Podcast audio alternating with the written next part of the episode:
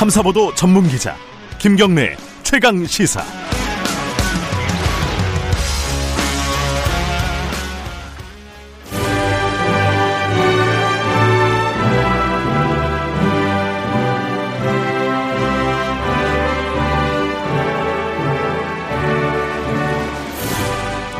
네, 김경래 최강 시사 2부 시작하겠습니다. 전국의 가장 뜨거운 현안을 여야 의원 두 분과 함께 이야기 나눠보는 시간입니다. 최고의 정치 오늘은 전화로 연결하겠습니다. 더불어민주당 홍익표 의원님 연결돼 있죠. 안녕하세요. 네, 안녕하세요. 반갑습니다. 그리고 오늘은 특별히 미래통합당 성일종 의원님 모셨습니다. 안녕하세요. 네, 네 안녕하십니까. 성일종 예. 의원입니다. 예, 지금 전화로 하는 거라서 이게 뭐 상대방이 지금 뭘 하고 있는지 몰라서 끼어들기가 어려우실 텐데 그냥 자유롭게 말씀해 주시면 되고요. 홍익표 의원님 지금 민주당 자가격리 들어가신 분들 많죠? 네, 사실상 저 국회와 더불어 민주당이 셧다운됐다고 해도 과언이 아닌데 네. 어, 최고위원회 회의에 그 확진자 확진된 기자 한 분이 계셨기 예. 때문에 어, 지도부 전체가 지금 다 지금 자가격리 상태입니다. 어, 홍 의원님은 아니죠? 네, 저는 안 들어 자가격리 아닙니다. 다행이긴 한데 진짜 어, 확진자가 나오면 큰일입니다, 진짜. 아, 그러니까 음. 그 어느새 우리 곁에 예. 이 코로나 바이러스 위험이 성큼 다가온 걸 현실적으로 느낀 음. 사례가 아닐까 생각됩니다. 그 손영정 의원님도 지금 국회에 못 들어가시는 거 아니에요, 그죠? 예, 그렇습니다. 국회가 다 저 폐쇄가 됐기 때문에 예. 의원회관까지 그래서 예. 어이 방역 지침에 정확하게 협조를 해야 합니다. 그래서 예. 저희도 오늘은 전 직원들이 다 재택근무로 하도록 이렇게 조치를 아, 했습니다. 그렇군요. 아니 근데 그 일정들이 있잖아요. 상임위도 있고 각종 뭐 다 정당별로 또 일정이 있을 텐데 이런 거 못하면은 뭐 일에 차질이 생기거나 그러지는 않습니까, 성 의원님? 어 상당한 차질이 있을 거로 예상을 하고요. 더 음. 압축해서 음. 어 일정을 좀 뒤로 미루어서라도 우선 네. 급한 게 방역이고 네. 코로나 차단이기 때문에 어, 모든 의원들이 아마 그 부분들을 다 각오하고 있을 거고요. 예. 이제 며칠 뒤에 방을 네. 세워서라도 일을 해야죠. 네네. 홍 의원님, 그 전당대회 네. 일정은 어떻게 되는 거예요? 어, 글쎄 현재까지는 아직 뭐 연기나 이런 건 검토되고 있지 않는 걸로 알고 있습니다. 모르겠죠. 음. 또다시 추가적인 돌발 사항이 생기긴 했는데, 음. 네네. 어, 뭐 논의가 있겠지만 현재까지는 변경이나 이런 내용이 그 들리는 내용은 없습니다. 예. 오늘은 어 먼저 그 의사들 집단 휴진 관련된 얘기를 좀 해볼게요. 이게 많이 했던 얘기긴 한데 두 분의 입장이 일단 좀 궁금합니다. 이게 어 당별로 입장들이 뭐 공식적으로 딱 정해져 있는 게 아니라 이제 각 사람들마다 조금씩 뉘앙스가 다르더라고요. 홍 의원님은 이거 어떻게 보고 계십니까? 글쎄요, 의료단체에서 뭐 파업이, 그, 이게 파업이란 말도 안 맞죠. 그 네. 노조가 아니기 때문에. 뭐 법적인 파업은 아니죠. 예, 예. 그냥 진료 거부 행위가 들어간 건데. 예. 이 내용에 대해서 매우 유감스럽습니다. 지금 현재 어떤 이유를 떠나서 코로나 확산이 매우 위험한 시기이고, 네. 어, 의사, 의료계라는 것은 의사들은 국, 그 국민의 생명권과 안전을 지키는 어, 가장 그 중요한 지위에 있는데 예. 이런 식의 휴진이나 휴업 등의 집단 그 거부 그 의료 의료행위 의료 진료 거부 행위를 하는 것은 전 적절치 않다고 생각을 하고 예. 그분들이 주장하는 몇 가지 한 네 가지 정도 나중에 또 얘기해야 되겠지만 예. 주장들이 있는데 그런 부분들은 충분히 논의가 될 수 있고요. 네. 지금 현재 이미 의협 의협하고 의사협회하고 정부 측이 합의한 게 코로나 그 사태가 될 때까지는 일단 보류해 놓고 이후에 다시 논의를 하자까지 했는데도 불구하고 어 의료 그 진료 거부 행위에 들어간 것은 어 국민들로부터 지지를 받을 수 없다고 생각을 합니다. 예. 성일종 의원님 생각도 먼저 좀 듣고 얘기를 시작해야 될 것 같아요. 네, 어떤 것보다도 국민의 생명이 우선이지요. 예. 지금 긴급한 이 코로나 사태 앞에서 네. 파업의 네. 사태는 어떤 경우로도 바람직하지 않다는 말씀을 드리고요. 네. 어, 우선 정부와 어, 특히 이번에 파업을 주도하고 있는 것은 이 전공의들이에요. 네네. 네. 바로 이분들은 그 학생들이잖아요. 예. 20대 주, 중후반에 있는 예. 지금 공부하고 있는 학생들인데 어, 어떤 이유로든 빨리 협상의 테이블이 마련이 돼서 네. 어, 돌파구를 찾아야 된다. 음. 전 그렇게 생각을 하고 있습니다. 예. 어. 지금 홍 의원님 아까 저희들이 네. 의사협회 쪽 연결을 했는데 그 얘기를 하더라고요. 정부하고 신뢰 관계가 없다 의사협회가 예를 네. 들어서 뭐 지금 의사들 요구한 네 가지 중에 하나가 비대면 진료 같은 것들에 대한 반대잖아요. 예. 이게 예전에는 민주당 쪽에서 어, 의사협회랑 똑같이 반대해 왔었는데 지금 입장이 바뀐 거 아니냐 이런 얘기거든요. 신뢰관계가 무너져 있다 지금. 이거 어떻게 생각하십니까? 그 뭐 모르겠습니다. 근데 의사협회의 입장인 것 같은데요. 예, 예. 저는 지금 한 내가 주장이 한 네 가지 정도 돼 있거든요. 예. 의대 정원 증원 반대, 그다음에 예. 공공의대 설립 반대, 예. 그다음에 이게 이제 그 한의학과 관련된 건데 첩약 급여화 시범 사업 추진 반대. 네. 그리고 마지막에 이제 비대면 진료 추진 반대다 반대 이 네 가지인데요. 네. 어, 정부가 이미 그 의, 사협회하고 합의한 게 보건복지부하고 국무총리하고 어, 또 복지부 장관이 의사협회하고 협의를 했지 않습니까? 네. 그래서 일단 코로나19가 확산될 때까지는 어, 중, 중단, 논의를 중단하고, 네. 이후에 다시 논의를 원, 그, 저, 시작해보자라는 네. 합의가 된, 된 상황이기 때문에 이 내용을 수용하지 않고 진료 거부 행위한 것은 적절치 않고요. 다만, 네.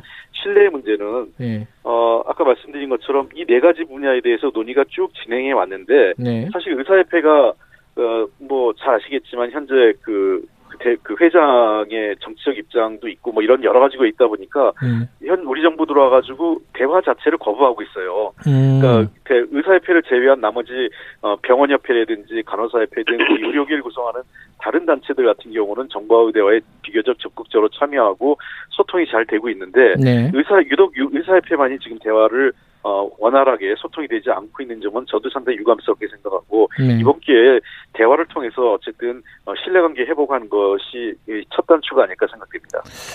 어, 성현님 지금 이 파업 사태가 종료가 되려면은 어찌됐든 의사들이 복귀를 해야 되는데 아까 의사협회 말로는 중단 정부가 중단한다고 얘기한 것만으로는 부족하다. 어, 철회라는 입장을 밝혀야 된다 이렇게 얘기를 했거든요. 그 성현님 생각에는 그럼 정부가 이게 철회까지 양보를 해야 된다고 보십니까? 어떻게 보세요? 예, 우선 홍 의원님께서 말씀하셨는데 그 예. 그네 가지 요구 사항이 있잖아요. 예. 정책을 철회라고 하는 거. 예. 요거는 첩약 어, 그 한약 첩약 급여화하는 거 비대면 진료 요청이 두 가지는 예. 아마 의사협회에서도 어, 요 부분에 대해서는 이번 이 협상 테이블에 그렇게 중요하게 생각하고 있는 것 같지는 않습니다. 네. 그래서 증원 문제라든지 그 공공의대 설립하는 이 문제에 더 중점을 두는 것 같은 제가 생각을 가지고 있고요. 네. 지금 이제 그 어, 협상의 내용이 네. 어, 어떤 경우에도 우리 국민 생명이 우선이니까 네. 이거에 네. 준해서 네. 좀 입장을 좀 이렇게 정리해 주십사는 말씀을 이미 저희는 음. 어, 의사협회에다가 전달을 했습니다. 음. 지금 음, 협상의 내용, 내용안이 뭐냐면 수도권 네. 코로나의 안정이라고 하는 말로 협상이 되어 있거든요. 예. 어 그리고 의사협회에서 요구하는 것은 코로나 종식까지 좀 이렇게 해달라 얘기를 하는데 음. 이게 의학적 용어기 때문에 네. 아마 이런 부분들은 충분히 정부가 네. 강경의 이 제스처를 좀 보이지 말고 어, 협의를 하면은 의사협회하고 저는 어느 정도 이 절충점이 있을 것으로 보여집니다. 지금 음.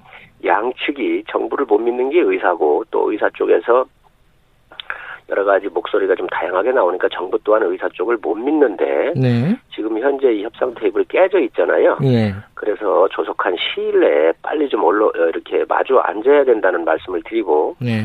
지금 이제 문재인 대통령께서 원칙적인 법 집행을 통해서 강력하게 대처를 하라 이렇게 말씀을 하시고 네.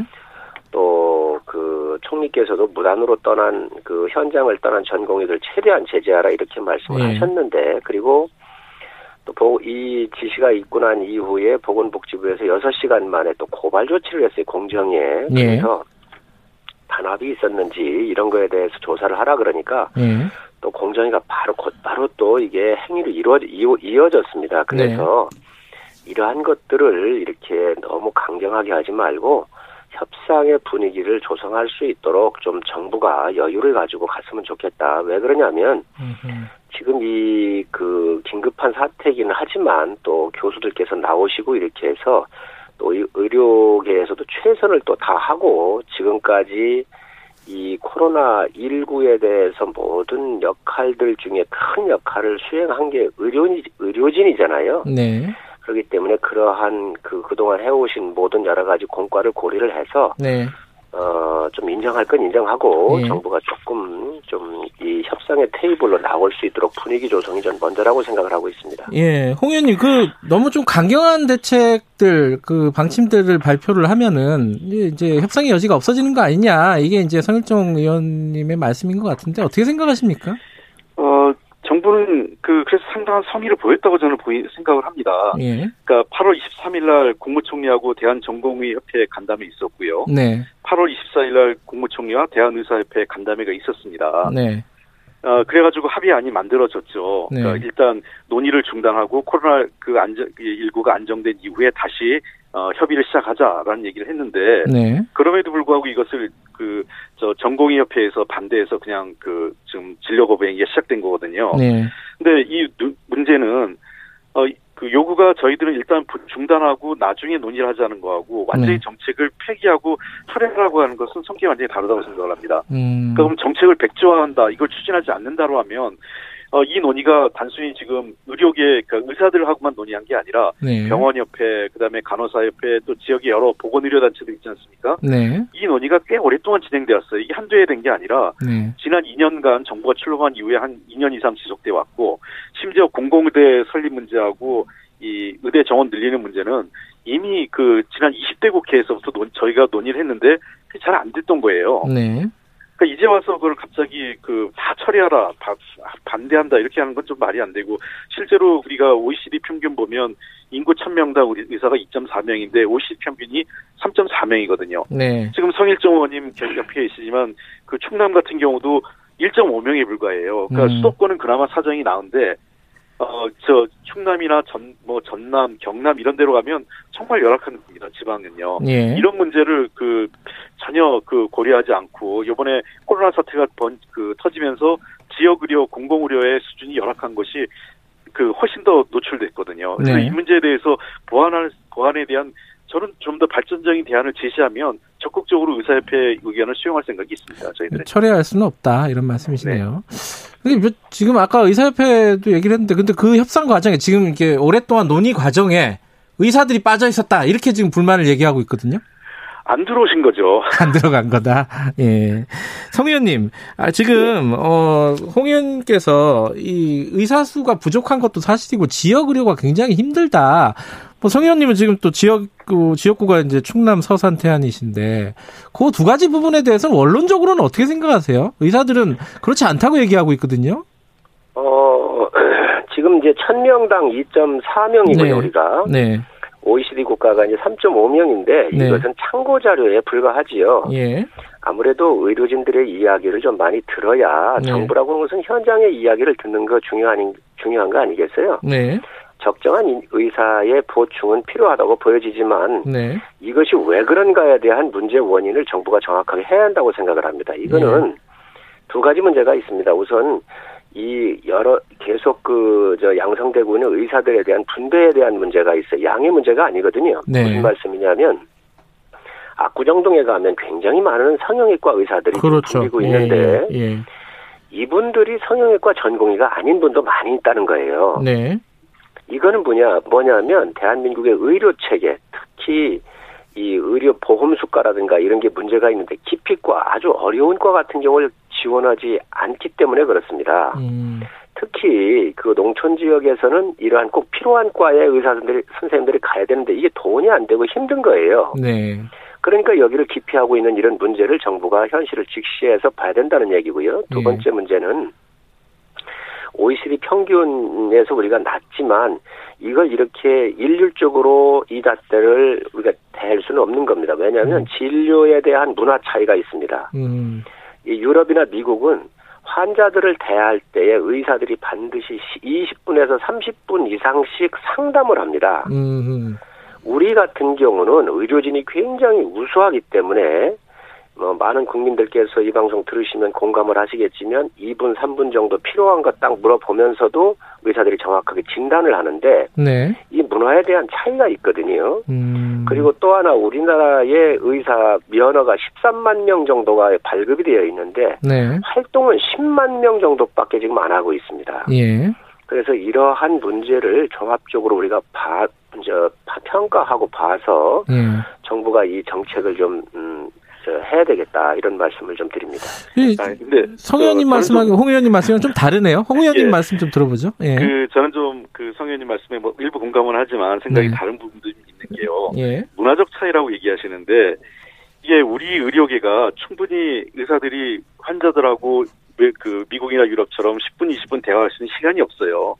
그 보면 병원 가면 수도권이나 이런데 병원 가 보면요 쭉 줄 서 있어요 의사 환자들이요. 예. 그래서 그 2, 3분 내에 환자를 소화하지 않으면 오신 분들을 다 그 진찰을 할 수 없으니까 그냥 아주 기계적으로 하시는 거예요. 그 음. 의사진들 분들께서 그러다 보니까 충분하게 그분에 대한 어떤 그 특성, 가족, 병력 이런 것들에 대한 고려가 충분히 안 되는 거죠. 음. 어, 지금 현재 아까도 말씀드렸지만 우리 의대 정원이 1990년대 정원이 증원된 이후에 그 도리어 그때 의학 분업 때문에 2000년에 10%를 감축을 했어요. 음흠. 그리고 2006년에 어그저 그래가지고 감축이 됩니다. 3,253명에서 3,058명으로요. 그리고 나서 15년간 동결된 겁니다. 네. 그러니까 의료계 그 인구가 증가하고 그동안 인구가 증가해 고령 인구도 더 늘었죠. 고령 인구는. 음. 그래서 의료계 수요가 늘었음에도 불구하고 전혀 의료 숫자가 의료진이 늘지 않았고 특히 아까 말씀드렸지만 지방 같은 경우는요. 그 경북은 1.4명이고 울산 네. 1.5명, 충남 1.5명입니다. 지역에서는 의사 구하는 게 그 일이에요. 그러니까 왜냐하면 돈을 더 준 더 줘야 됩니다. 도리어 수도권보다 네. 왜안 가려고 하기 때문에. 그리고 아까 성일정 의원님 말씀하셨는데 굉장히 중요한 지적인데 외과 산부인과 같이 과거 전통적으로 어 매우 중요한 분야라고 하는 의학 그 분야에 안 가시는 거예요. 예. 되게 이제 피부과, 성형외과 이런 쪽으로 하다 보니까 정말 그 아이는 뭐 최근에 출산율도 낮아지긴 했지만 아이를 낳는데 산부인과 의료원이 없어요. 네. 이런 그 의료 현장의 상황을 보면 당연히 이 지역에 그 일정 부분 기초의학 그다음에 아주 핵심 필수 부족한 의료진을 보강하는 어, 지역 의사 담당 그, 그 지역 의료진 그 양성이 불가피하다고 저는 생각을 합니다. 그러니까 그 지금 홍익표 의원님 말씀하신 게 결국 이제 공공의대로 연결되는 얘기인데 성일종 의원님께서는 어떻게 생각하십니까? 공공의대 만들고 지역의 의사를 어쨌든 안정적으로 좀 확보를 하자 이런 취지인 것 같은데 일단 취지는 여기에 대해서는 어떻게 생각하세요, 성일종 의원께서는? 바로 이 문제를 예. 그 전문가들하고 함께 협의를 해야 되는 거지요. 이게 음. 단순히 사람만 늘린다고 그래서 의사 수만 늘린다고 그래서 해결될 문제가 아니거든요. 음. 아까도 말씀드렸지만 의사의 이 분배의 문제가 있다라고 말씀드렸잖아요. 네.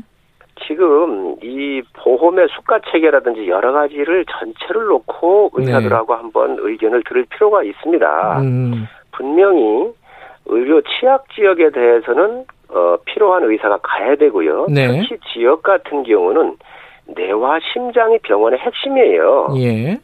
다른 부분은 아프셔도 좀 며칠 걸려도 이렇게 금방 생명의 치명상이 없기 때문에 긴급 급하게 이 심장에 그 무리가 왔다, 저, 저 심각한 쇼크가 왔다든지 네. 교통사고 같은데 문제가 있었을 때 바로 네. 수술하고 해야 되는데 병원의 핵심 인력은 뇌와 심장입니다. 네. 그런데 지금 공공의료를 무조건 다 늘린다 그래서 예. 뇌와 심장이 과연 늘어나겠냐 하는 이런 부분도 우리가 아주 세밀하게 봐야 될 문제라는 거지요. 음. 필요한 것에 늘리는 거 그 누가 차, 저 반대하겠습니까? 예. 또 그런 부분들을 해야지요. 그러나 이게 배치의 문제라든가 아까도 말씀드렸지만 13만 명의 면허증이 있으면서 10만 밖에 활동을 안 하고 있기 때문에 예. 여러 가지 이런 부분들에 대해서 심도 있게 해야지 네. 이게 지금 현재 그 현장의 목소리가 아, 좀, 음, 우리 체계적으로 이렇게 수합이 돼서 하지 아니하고, 예. 어, 이게 힘으로만 밀어붙인다고 하는 것은 의사들의 음. 반발을 불러들일 수 있습니다. 어차피 민주사회라고 하는 것이 각각의 이익 집단들의 의견들을 절충하고 절충해서 합의점을 이루어가는 거잖아요. 예. 그렇기 때문에 이 부분은 좀 더 냉각기를 갖고 이렇게 저는 추진하는 게 맞다 이런 생각을 갖고 있습니다. 그러니까 이게 김정인 위원장 말씀하고 맥을 같이 하시는 것 같은데 공공의대 시급한 과제가 아니고 힘으로 밀어붙일 생각을 버려라 이렇게 얘기했잖아요. 김정인 위원장도 같은 예. 취지신 것 같은데 어, 홍 의원님 어떻게 생각하십니까 이 부분에 대해서는? 아니 그러니까 저희가 지금 힘으로 안 밀어붙이잖아요. 그러니까 뭐냐면 일단은 그 저희가 논의를 중단하겠다. 예. 그러나 그그 그, 저 정책 추진을 백지화하라고 하는 것은 이것은 지나치게 이해 집단의 그 저 정말 저는 목리부리라고 생각을 합니다. 네. 그리고 제가 알기에는 김종인 대표나 미래통합당도 이 지역 의료진 양성이라든지 또 공, 지역 공공성 강, 의료 공공성 강화에 반대하지 않는 것으로 알고 있어요. 예. 그러니까 그러니까 지금 저 지금 성일정 의원님도 명백하게 반대하신다 이런 말씀 안 하시잖아요. 그렇죠, 그렇죠. 예. 예. 그러니까 다만 어 지금 성일정 의원님 말씀하신 부분에 저는 그 경청할 부분이 있다고 생각을 합니다. 저도 네. 단순히 의료진만 늘리는 게 중요한 게 아니라 네. 실제로 응급 그 의료 체계를 공공 의료 체계를 갖춰줘야 돼요. 네. 우리가 그 교통사고나 또는 뇌질환, 심장 질환 생겼을 때 통상 골든 타임이 30분 이내예요. 네. 그러면 그런 그, 그 심장 질환이나 뇌 질환을 치, 그 수술하고 치료할 수 있는 이 의료 체계가 30분 이내에 도달을 해야 되거든요. 네, 네. 근데 그렇지 않은 데가 굉장히 많습니다. 지방 가면요. 네. 그래서 저는 어그 도리 의, 의사협회나 전공의협회에서 그 저는 그런 발전적인 제안을 냈으면 좋겠어요. 그냥 음. 의료 수만 늘리지 말고 공공 의료성 확보를 위해서 응급 의료 체계 정부가 투자해라. 정부의 재정의 일정 부분을 공공의료 체계 그 지역 지역 공 병원에 어, 제대로 된 현대식 병원을 갖출 수 있도록 투자해 달라 이런 요구하면 저는 제가 앞장서서 도와드리고 싶어요. 음, 알겠습니다. 그 성정 네, 의원님, 지금 예. 네 지금 이제 정부가 업무 개시 명령을 좀 내렸잖아요. 네. 이제 전공의들한테 예. 근데 이게 아주 뭐 처음 있는 일이에요. 예. 그리고 어, 뭐 결론적으로 아주 심각한 사태까지 가게 되면은 이 의사 면허증 딴 것까지도 취소가 되는 일이 발생을 하겠지요. 네. 그래서 면허 취소 같은 그러한 그, 어, 이런 압박은 좀 바람직하지 않고요. 네. 또 20대 중후반에 있는 학생들입니다. 예. 그래서 정부가 급하더라도 이거를 좀 하나씩 하나씩 풀어가는 예. 점진적인 자세가 좀 필요하고요. 예. 우리 또 대통령께서도 2013년 12월 22일 날 민노총의 공권력이 투입됐을 때 이런 말씀을 하셨어요. 왜 이로도 강경합니까? 대화와 협상이 먼저여야지 공권력이 먼저여서는 안 된다. 예. 공권력 투입은 마지막이어야 한다. 예. 이런 말씀을 이렇게 하시면서 그 정부 정부와의 소통과 대화 능력 부족을 보여주는 거 아니냐 이렇게 음. 말씀을 하셨는데 지금 국민들의 생명이 이 음. 코로나 19와 연계가 되어 있기 때문에 어, 이럴 때일수록 너무 강압적인 것을 조금 좀 네. 우리가 이렇게 좀 할 수 있도록 했으면 좋겠고요. 저도 박능호 보건복지부 장관한테 이 이야기를 전달을 했습니다. 그래서 네. 강경한 것보다는 협상 테이블에 좀 앉아주십사는 얘기를 했고요. 또 장관께서도 제 말에는 동감을 하셨습니다. 또 네. 의협의 회장한테도 제가 전화를 드렸습니다. 네. 그래서 이런 부분들이 국민 생명이 우선인 거에 대해서는 다 공감을 하고 있고요. 예.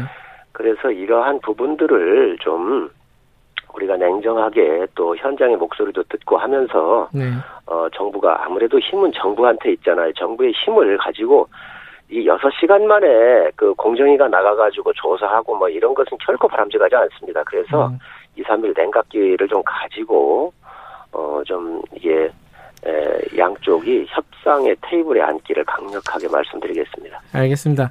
어, 양쪽 다 지금 얘기를 들어보면 대화하겠다 그러는데 대화를 하겠다고는 하는데 어떻게 대화를 하겠는지 이 부분이 참 어려운 것 같습니다. 이거 좀 지켜보고요. 뭐, 예, 뭐 강압적으로 하진 않습니다. 저희 네. 정부에서 네. 그러나 다만 이 합의한 데 일단 그 국민의 저는 조건 없이 전공의협회나 의협회도 의협도 어, 코로나19 극복을 위해서 함께 해주고 네. 이후에 이게 어느 정도 해서 해결이 되면 이후에 논의를 시작하자라는 네. 거기 때문에 그 입장에서 논의를 다 협상을 시작했으면 좋겠습니다. 알겠습니다. 지금 2차 재난지원금 얘기도 좀 해야 되는데 뭐 시간이 많지는 않지만은 입장을 좀 들어보죠. 그 여당은 어 방법론을 가지고 약간 감론을박이 있는 것 같아요. 이거는 뭐 아직 방침이 정해진 게 아니니까. 네. 홍 의원님 생각은 어떠세요? 아직 뭐 우리 당에서 논의가 그 지급할 거냐 예. 아니면 뭐 지급을 한다면 어떻게, 어떻게 할 거냐, 거냐? 예. 아직 그 논의가 당이 입장을 정해진 건 아닙니다. 예, 그렇지만 아, 이제 홍 의원님 예. 생각이 있을 거잖아요. 제 개인적인 예. 말씀을 드린다면 네. 어, 저는 OECD 보고서를 갖고 좀 얘기를 하고 싶어요. 이게 이미 예. 제가 사실은 제일 먼저 문제 제기했습니다. 그 전에 기재회의에서 어. 예. 어, OECD 보고서를 보니까 그 우리나라 재정적 여력이 있기 때문에 예. 재정에 좀 적극적인 역할을 주문하면서 두 번째는 굉장히 취약계층이 나타났어요. 네. 어, 중, 그 자영업 하시는 분, 그 네. 중소 소상공인, 그리고 업종으로 보면 비정규직이나 특별고용 그 노동 형태, 그 다음에 그 성별로 보면 여성, 네. 청년층 이런 쪽이 매우 취약하게 이저 코로나19의 그 직격탄을 맞았기 때문에 예. 어, 이 특정 계층의 이런 취약계층을 대상으로 좀 더 적극적인 어, 이 지원이 필요하다는 게 OECD 보고서의 내용입니다. 그래서 예. 제가 그 기재부 장관에게 질문을 했죠. 이게 필요 어, 취약계층에 대한 지원이 필요한 것 아니냐 했더니 예. 이재명 장관도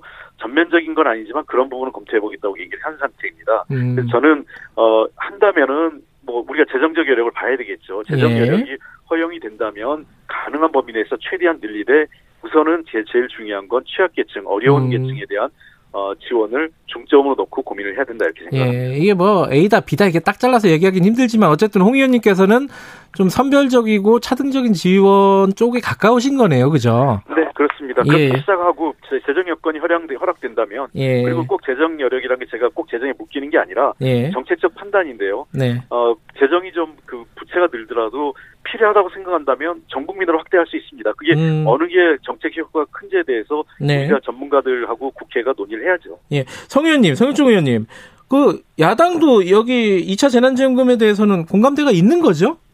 예, 그렇습니다. 꼭 음. 필요한 곳은 해야 한다는 것이고요. 예. 국가의 재정 능력이라는 것은 이게 수입 내 지출이잖아요. 때로는 네. 빚을 낼 수도 있는데 네. 우리나라가 그렇게 재정이 여력이 많은 나라가 아닙니다. 국민들께 예. 다 알고 계시지만 예. 또 특히 이 저 여러 가지 그 감론을박이 있는데 예. 지금 중앙 정부에 대한 이 부채 비율을 따지고 있지만 사실 지방 정부나 공기업 같은 까지 포함하면 우리가 네. 그렇게 여유가 있는 나라가 아니잖아요. 예. 그렇기 때문에 꼭 필요한 곳에 좀 해야 되겠다는 게 저희 음. 생각이고요. 네. 또이 무금 휴, 휴, 휴직자 돈을 예. 지금 받지 않으시면서 집에 계신 분들은 소득이 없습니다. 예. 이런 분들에게 좀 더 많은 혜택이 갈 수 있도록 이렇게 저희는 해야 되겠다는 음. 생각을 가지고 있고 예. 미국에서 이번에 그 현금을 이렇게 지급을 했잖아요. 네. 그랬을 때 이 재정 승수 효과가 10% 미만이다라고는 미국의 연구가 있었습니다. 네. 이런 부분들을 우리가 고려를 해서 지금 홍 의원님께서 상당히 합리적으로 말씀을 하셨는데 네. 우리가 꼭 필요한 곳에 재정이 투하가 되어야지 네. 아니 공무원 그리고 큰 대기업 다니시는 분 지금 현재 코로나가 오더라도 봉급받고 생활하시는데 어려움이 없잖아요. 네. 그렇기 때문에 소상공인이나 자영업자 또 모급 휴직자 아주 어려운 분들한테 효과적으로 잘 전달이 돼서 예. 이 위기 시에 그분들이 잘 힘이 좀 드릴 수 있도록 하는 게 맞다고 생각을 합니다. 음, 그 지금 어, 홍익표 의원님하고 성현종 의원님은 의견이 거의 일치하시는 분위기네요, 그죠? 네네. 예, 그렇습니다. 예. 예. 오늘 아주 발전적으로 마무리가 되는 것 같아서 기분이 좋습니다. 오늘 뭐 코, 로나 때문에 이렇게 전화로 연결했지만 다음엔 얼굴 보고 얘기 나눴으면 좋겠습니다. 오늘 여기까지만 드릴게요. 고맙습니다. 네, 네 감사합니다. 감사합니다. 네, 최고의 정치 더불어민주당 홍익표 의원 그리고 미래통합당 성일종 의원 전화로 연결해봤습니다. 음. 2분 여기까지고요. 3부에서는 좀 정책적인 방향을 좀 디테일하게 좀 얘기를 나눠보죠. 재난지원금 관련해서요. 태풍 피해 어떻게 되는지 그것도 좀 살펴보겠습니다. 일부 지역국에서는 해당 지역 방송 보내드립니다.